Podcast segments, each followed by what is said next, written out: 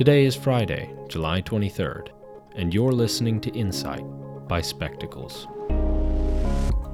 Today, death penalty moratorium restored. Attorney General Merrick Garland brings back a standard practice, raising fresh questions about our justice system.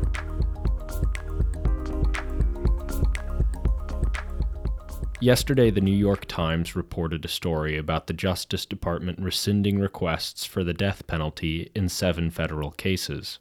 This marks a change in priority from the Trump administration, which had originally sought the death penalty for all seven accused. While President Joe Biden's administration has effectively taken the possibility of capital punishment for these specific cases off the table, Mr. Biden's Attorney General Merrick Garland also issued a memo on July 1st, placing a moratorium on all federal executions. Mr. Garland's memo bases the moratorium on pending investigations into the risk of pain and suffering caused by lethal injections, among other things. The moratorium marks a dramatic break from the Trump administration's extremely high rate of federal executions.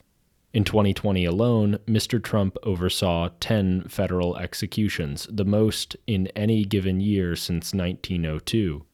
In all, 13 of the 16 federal executions since 1963 took place during President Trump's time in office.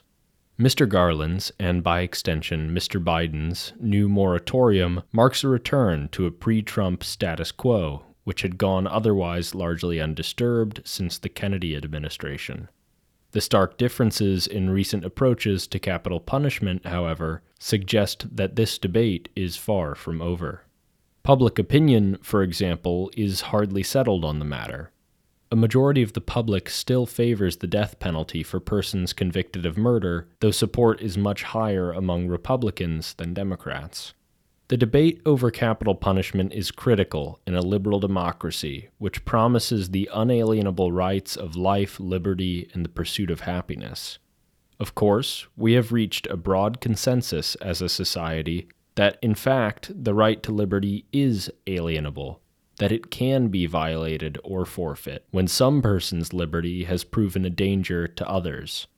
We abridge certain persons' liberty, the reasoning goes, in order to ensure the protection of the rights of those who do abide by the law. While arguments pertaining to the death penalty have been formulated and reformulated in myriad ways, here we can limit our consideration to what Mr. Trump's former Attorney General William Barr and Mr. Garland said themselves. In his memo resuming federal executions, Mr. Barr justifies the decision by the fact that Congress has legalized federal capital punishment and that the government owes, quote, victims and their families to carry forward the sentence imposed by our justice system, unquote. Mr. Garland, on the other hand, asserts in his memo that inmates are not only entitled to constitutional rights, but also humane treatment. On liberal democracy's terms, including a presumption of innocence until proven guilty and an acknowledgement of the fallibility of human institutions in enforcing justice, Mr. Barr's position is untenable. The purpose of prison is to protect society from those who have not abided by the terms of its social contract. Unless our prison system is incompetent at keeping inmates out of society, there is no reasoning within the framework of liberal rights which would point toward capital punishment. That Mr. Barr goes outside the framework of liberal rights by appealing to vicious desire for vengeance is proof enough of that fact. Mr. Garland is right that inmates are still entitled to constitutional rights. The state should only abridge those rights as absolutely necessary for the conservation of others. However, Mr. Garland's criticism and the reference to humane treatment goes beyond merely the death penalty. A humane existence is perhaps a crucial part of a right to life, and thus the provision of humane treatment shouldn't only be an obligation to those on death row. Instead, the death penalty is far from the only inhumane aspect of America's carceral system. Whether today's prisons go far beyond necessary in the curtailment of rights is an important question to consider if America is to live up to its founding promises. That's all for today.